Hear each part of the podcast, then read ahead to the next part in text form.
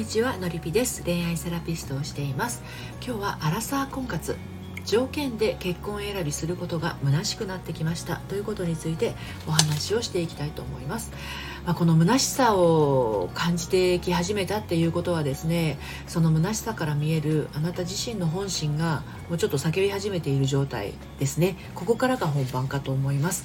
はいちょっとねあのどうしてなのかっていうことについてお話をしていきますけれどあの条件で選んでいる時っていうのはですね、まあ、その条件が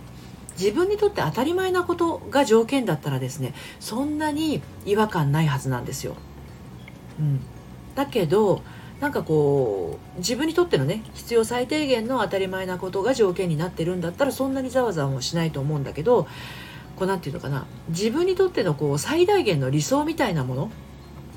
つまり今の自分の等身大の自分からはえー、ちょっとだけ手が届かないようなイメージを持ってしまっているような理想を、えー、その条件に挙げてしまっていると自分の中の当たり前っていうところから少し外れてしまうというかざわざわ感が 心の中に浮かんでしまうのでどうしたってこうしっくりこないんじゃないかと思うんですよね。まあ、こんな人がいたらいいなって言って条件を書いてみるとうんうんうんこういう人らこういう人がいたらいいとは思うんだけどまあ、いざ自分の旦那さんとなった時にいやちょっとなんかこんな人本当にいるのかなみたいな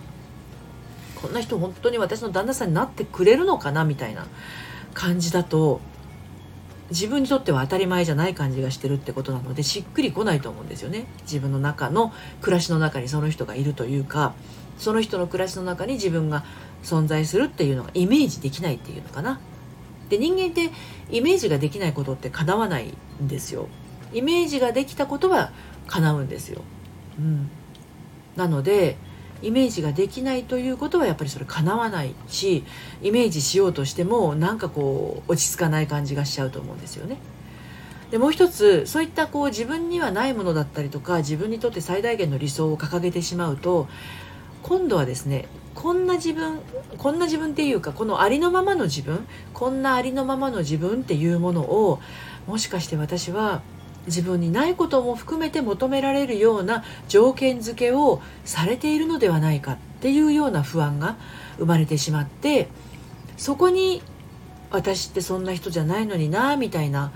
虚しさを感じてしまうこともあります。ですのであの自分にとっての必要最低限の当たり前なことっていうのはもうあって当たり前なことなので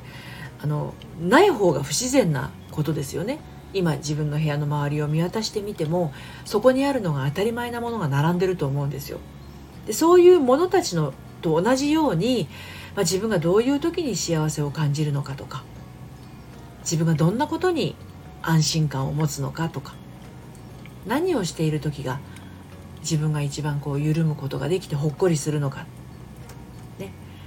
そういうところにあなたの旦那さんが加わってくるわけですから。うん、だそういう自分が安心したり幸せを感じたりほっこりするものっていうものに合うようなそういう条件。それは何も無理をしてこう理想最大限を掲げてるのとは違いますので服を着て歩くのが当たり前な日本みたいな感じですよね。うん、でも裸で歩くのが当たり前な国もありますから自分にとっての当たり前の条件っていうのは掲げててもこれ当たり前でしょっていうことになるので違和感はないはずなんです。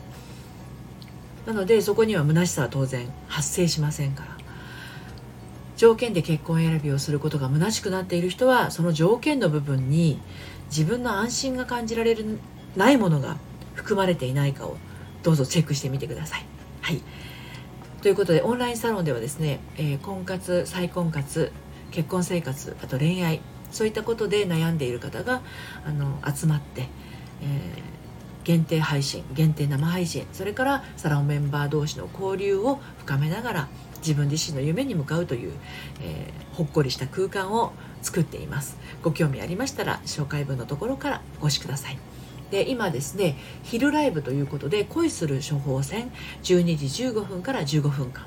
それから U ライブということで、えー、恋と愛と心のお話。それから、えー、コラボ機能を使ったスタンド FM のですねコラボ機能を使ったリアルでオラクル占い。というものをやっていますので直接お話ししてもいいよという方はそちらの方からどうぞまた遊びにいらしてください。ということで最後まで聞いていただいてありがとうございました。それではまたさようなら。